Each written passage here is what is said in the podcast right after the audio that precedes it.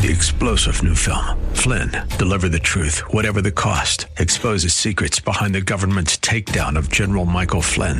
Flynn knew what the intel world had been up to. He ordered the first audit of the use of contractors. This set off alarm bells. He told the truth. He was the most dangerous person for Donald Trump to hire. They had to get rid of Flynn. Flynn, deliver the truth, whatever the cost. Available now. Watch it today. Go to salemnow.com. Salemnow.com. The law offices of Selwyn Whitehead is a debt relief agency under federal law and provides legal assistance to consumers seeking debt relief under the United States Bankruptcy Code. This is Selwyn's Law. Every week at this time, we get to hear from Selwyn Whitehead. She's not just an attorney at law, Selwyn knows her stuff and doesn't shy away from the truth, even when it's ugly. Her Bay Area practice focuses on helping her clients to manage their wealth through estate and tax planning, to managing their debt through reconstruction or bankruptcy. And now, it's time for Selwyn's Law. Good day and welcome once again to Selwyn's Law. My name is Selwyn Whitehead and I'm a California bar admitted attorney. And I'm also a bankruptcy law certified specialist who's been certified by the State Bar of California's Board of Legal Specialization. In addition to my JD, I hold a couple of master's degrees in law. That is to say, I am both a master of the laws of taxation and a master of the laws of intellectual property. Wow, that's a lot to be the master of. and because of my education, my training, my experiences, my life's observations, which have been more than just a few, and my lifelong interest in business and money and finance as well as the creation, preservation, and transfer of wealth within families and communities, including tribal communities. Because I'm going to talk to you a little bit more about how it was that I ended up um, in Alaska, where there's um, a, a large native population that I got to intersect with. And, you know, I'm going to also talk about the roles that these particular aspects of economics play in the lives of everyday people like you and me.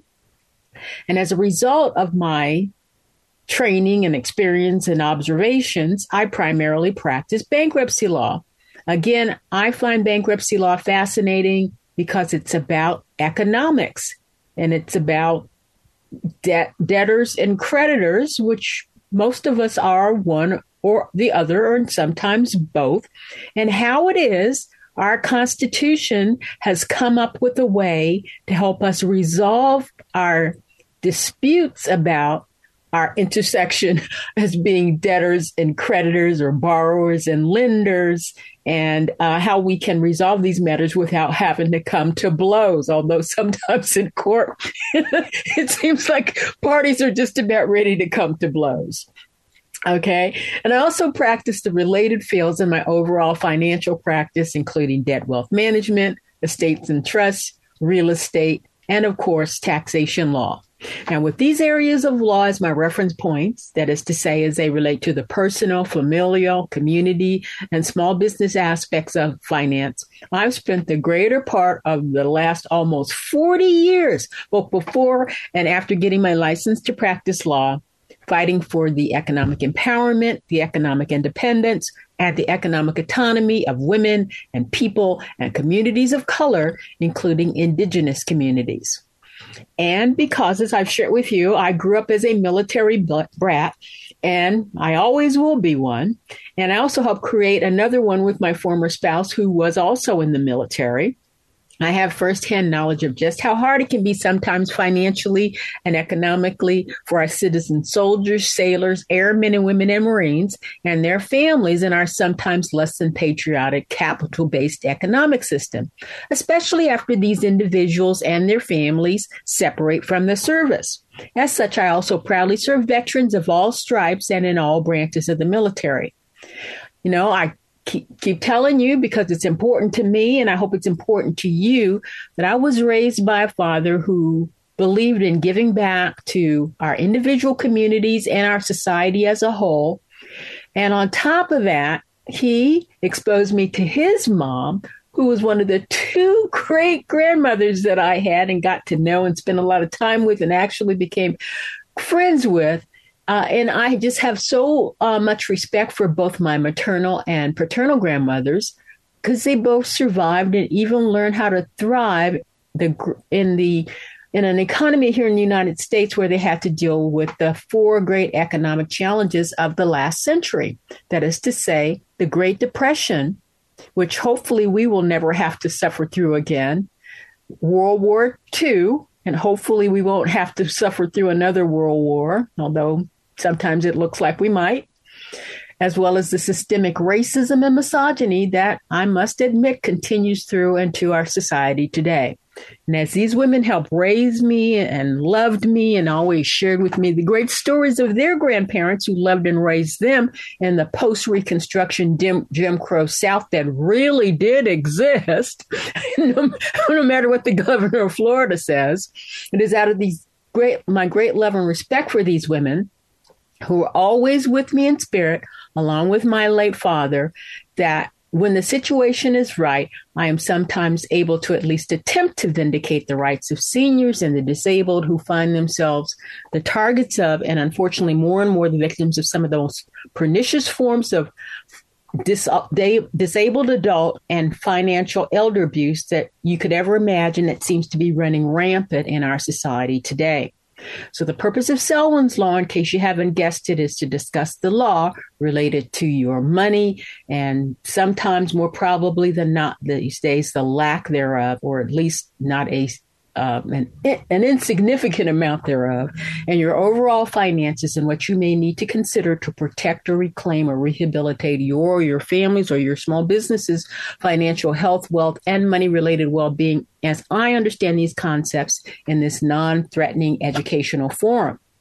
However, once again, I must ask you to please note that this show doesn't provide any legal advice nor am I developing an attorney client relationship with anyone within the sound of my voice. Instead, this show strives strictly to serve as an educational forum for the exchange of information that might be helpful to you as you begin your search for more detailed facts and other information that's tailored to your specific set of facts and circumstances, and hopefully provide you with at least an overall outline of some of the key issues you may need to assist you when you're seeking out and attempting to find the qualified professional help I believe you really need to have if you have a legal issue. It is if someone is suing you or you need to sue somebody and that lawsuit intersects with your finances or your assets, but especially if you're the one being sued concerning your debt. Okay. Well, I am just pleased as punch to say that I've heard a bunch of you out there in radio and podcast land. I've heard from you and you want to know more about me. that is to say, you want to know more about Selwyn the person, along with more information about the hows and whys and wheres I grew up and why and how it was that a little black girl who was born on a military installation deep in the heart of Dixie, in, what was then officially segregated state, now only tacitly segregated state of Mississippi, and, and I was born the same year as the United States Supreme Court purportedly ended racial segregation in public schools and actually extended a helping hand to to blacks especially but other disadvantaged individuals to welcome us in schools where we could have an opportunity to educate ourselves and uplift our families. And you also want to know how I ended up in all white or predominantly white public schools my entire childhood, even though I graduated from high school in 1972. And if you do the math and have even the barest understanding of history of the United States, that meant that my educational formative years were were during the 1960s when segregation was the law of this land, notwithstanding Brown versus the Board of Education. That again was ruled in 1954, the same year I was born. Um, so you also want to know if if my upbringing was why I was so crazy. well, I'll answer the second question first. Yes, I admit I am a bit crazy, but you know, if I take my meds, I, am okay for the most part. I, I'm kidding about my meds. But whoever asked me that question, I thought that was really funny. But I want um, to to help us understand uh, about me. Uh, I remember the 1960s like they were yesterday. I remember when those four little black girls, Denise McNair, Addie Mae Collins, Cynthia Wesley, and Carole Robertson, were murdered by the Ku Klux Klan in their own place of worship nearly 60 years ago in 1963. I also remember when that very same year, President John Fitzgerald Kennedy was murdered in Dallas, Texas, and Lyndon Baines Johnson took his place in the Oval Office. And that led to the enactment of President Johnson's Great Society and the War on Poverty programs, as well as a handful of laws that sought to enhance the civil rights of then especially Black people, but other minorities here in the United States, of which I was and remain one. I remember these events uh, when they occurred because I was then eight and an almost nine year old fourth grader living in beautiful San Francisco before my mom and I went on our great adventure to Alaska. And I remember when Martin Luther King was assass- assassinated on the Lorraine balcony in Memphis on uh, April 4th, 1968, where the night before he had shared with the whole world the fact that he feared no one, and he said he had been to the mountaintop.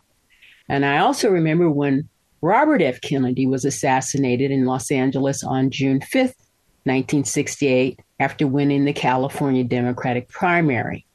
I remember these events because I was a 13, almost 14 year old high school sophomore living in Fairbanks, Alaska.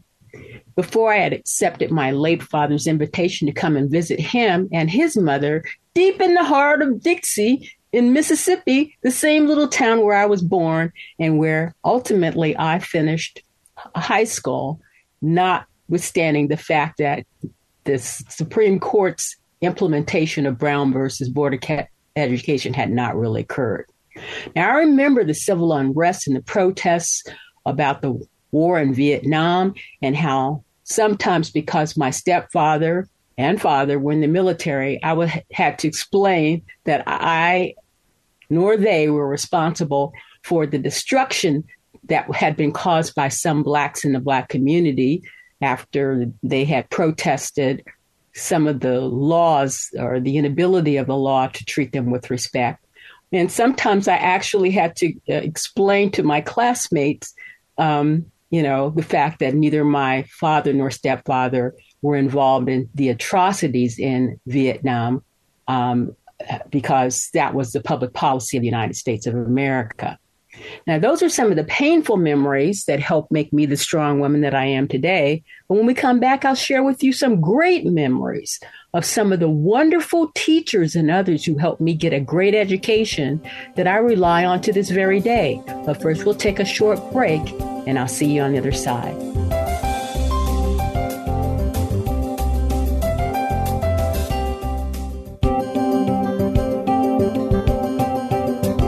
Now back to Selwyn's Law. Once again, your host, Selwyn Whitehead. Welcome back to Selwyn's Law. Before the break, I shared with you some of my memories of growing up in the 1960s and what I was exposed to as sometimes I was the only black person in my school. And sometimes people asked me questions that made me feel comfortable and other times people ask me questions that made me feel uncomfortable. And I'm just going to share with you that as a Black person living in America, I have a duty to know about the other cultures in this country. I have some understanding of the culture of people who were reared or came from the Philippines, who came from Japan. I was able to spend some time in Europe. I understand that some people in Europe like the French and others don't, including some people from France. Uh, but I, I find that many here, white people in America, don't think that they have a duty to learn about Black folks. And I got to tell you, as a Black woman living in America, I have a duty to understand the culture of the majority race in our society as well as minority races such that I can treat them with respect.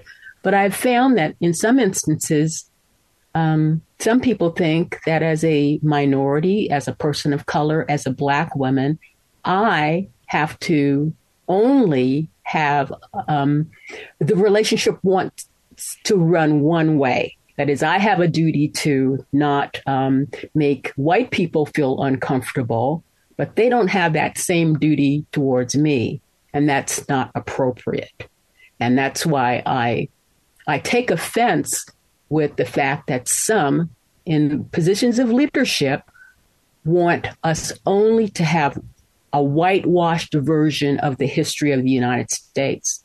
Now, the United States is a great country. I am a patriot, but there's some things that have happened in our history that are not to be lauded or applauded. And you have to know about those things to make sure that they don't occur again.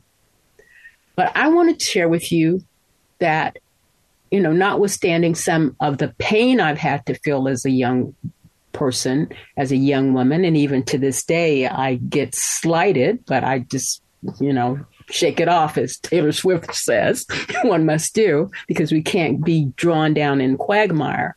But I wanted to share with you the fact that there have been some wonderful white people in my life who have loved me in the special way where they love me enough to help me become a good person and reinforce the fact that I already started out with as a good person and helped me grow as a good person. So, you know, I, I have shared with you before that, um, you know, I, I was born in Mississippi and by the grace of God, um, my folks, even though they split up, they thought that my getting a good education was their primary responsibility. And so, um, after my uh, mother and father divorced, my dad supported us, my older brother and I, coming out to the Bay Area with my mother and her mother. And we stayed there uh, until my mother had an opportunity to go to Alaska to work and she had heard and I did research and the schools are wonderful up there. And so I went along with her on this great adventure to uh, Fairbanks, Alaska when I was in the third grade. And I was just so excited about going there because um, th- there were native people there, and it was a kind of like a frontier kind of environment. Um, Fairbanks was a small town. It was uh, joined to a military installation, Fort Wainwright, and that's ultimately where my mother met her second husband, but that's another story. Uh, but I started, uh, I, I, fit, I had started the third grade in San Francisco. And so I, halfway through the year, we decided to use the December holiday to travel up to Alaska. So I started um, the second half of the third grade uh, up in Alaska. And so the first thing that they put in front of me was an aptitude test. Now, I got to tell you, I've always been a really great student because I love school. I love learning. And but my records hadn't gotten there, so they wanted me to take this aptitude test. Well, I, it kind of made sense to me, but I found the questions to be quite stupid. And so, part way through it, I just stopped. I just put my pencil down, and so that meant to the person who was giving me the test that I must have had some kind of um, mental challenge. And so they put me in a, a remedial reading course. Um, a class because um, what they did there was they segregated the three areas of learning and they tried to put you in the, the level that was most appropriate for you. And I thought that made sense. So math and, and, and reading um, were segregated. Um, and then the whole life sciences. So while I was in uh, advanced for math and life science, they put me in this remedial reading class. And so, you know, it was me and, you know, a couple people that had challenges. And so I that was the first time I got to intersect with the principal and told them that they didn't know what the hell they were doing. I didn't use the word hell though because I was a sweet little girl then. Still, still a sweet little girl now. But um, to make a long story short, it took me uh, about a week to prove to them that I should have been in the advanced reading class. But that was kind of like the tracking that sometimes goes on uh, to black and brown people. They look at us and sometimes, you know, the reason why we don't want to go along with what it is that they are testing us on is because it's insulting. And so even then, at that young age, I didn't put up with a lot of crap, and I still don't do now. But anyway, the first, um, I was in the fifth grade, and I had the best teacher that I ever had in my life to this day. Her name was Mrs. Millard. I don't. I think it was just Ms. Millard, but yeah, because in those days, I, she. I don't think she'd ever married, but her name was Mrs. Millard. And what was so great about her? She exposed the class to the Diary of Anne Frank. She would read to us every day for at least a half an hour. And the first book she read to us was The Diary of Anne Frank. Now, Ms. Millard had come up from Alaska to teach. Uh, she was from the Midwest. Um, she had come from a family of farmers. And so she considered, you know, Fairbanks, Alaska to be kind of like a, the last frontier. Kind of, she had the same kind of attitude as my mom did. But reading to us every day I learned about what the Holocaust. I had no idea about the Holocaust until she read the diary of Anne Frank to us. She read all that book the way through. And she read another book to us, uh, Laura Ingalls' book about the little house on the prairie that turned into a television show that some of us watched in well, I was a teenager then and, and, and young mom, but it was a, a, very popular television show. Well, Laura Ingalls was a real person, and um, Ms. Millard actually had met her. But the other thing that she did was so great. She introduced, because I was the only black person in the class, she introduced the class to Phillis Wheatley. Now, Phillis Wheatley is a black uh, was a black author who wrote beautiful poetry. She had been a slave um, and she gained her freedom through her intellect. And I just, I so admire a, a white person in a predominantly white community bending over backwards to find a book to share with my class, including me, respecting my heritage as a black person. And you know what else? Now, I had Mrs. Millard in the fifth grade. And so up there, when you finish the sixth grade, you there would be a graduation program. Do you know that Mrs. Millard came to my graduation um, and she gave me a copy of The Diary of Anne Frank, Laura Ingalls' Little House on the Prairie, and Phillis Wheatley's book. And I have never forgotten that. That's what a wonderful teacher does. She makes sure that you understand the history of all people, respect them all, and to respect yourself. So that's something about me that I thought you might like to know. anyway, I'm going to leave it there for now. But as always, in closing here on Selwyn's Law, we always want to stay on the right side of the law, including how we should use the laws of common courtesy and decency to respect all of our cultures and make sure every young person has some reason to respect himself, herself, and her culture. So, till next time, uh, take care. Bye for now. Thank you for taking the time to listen to Selwyn's Law. Remember, the Law Office of Selwyn Whitehead is a designated debt relief agency under the federal law and provides legal assistance to consumers seeking relief under the Bankruptcy Code. When it comes to your finances and your rights, seek no other than the Law Office of Selwyn Whitehead. Selwyn is your go to finance attorney, specializing in estate planning, wealth management, bankruptcy, tax, and real estate law. In other words, Selwyn knows her way around the dollar, and your rights are protected by all our laws. Protect your money, know your rights. Partner with Selwyn Whitehead. For immediate assistance or if you have questions, call 510 633 1276, 510 633 1276, or go to selwynwhitehead.com. The preceding paid program is sponsored by the Law Office of Selwyn Whitehead, who is solely responsible for its content. Three star general Michael J. Flynn, head of the Pentagon Intelligence Agency, knew all the government's dirty secrets. He was one of the most respected generals in the military. Flynn knew what the intel world had been up to, he understood its funding. He ordered the first audit of the use of contractors. This set off alarm bells. The explosive new documentary, Flynn, Deliver the Truth, Whatever the Cost, and covers the facts behind this scandal. Flynn told the truth. He was the most dangerous person for Donald Trump to hire. I find out the worst enemy that I'm going to face in my life is right here in America. They took my assessment and they wanted me to change it. And I was like, I'm not changing it. They had to get rid of Flynn. With in depth interviews, archival footage, and never before seen personal records of the man behind the headlines. I just felt like I was drowning. Flynn, deliver the truth, whatever the cost. Available now. Watch it today. Go to salemnow.com. Salemnow.com.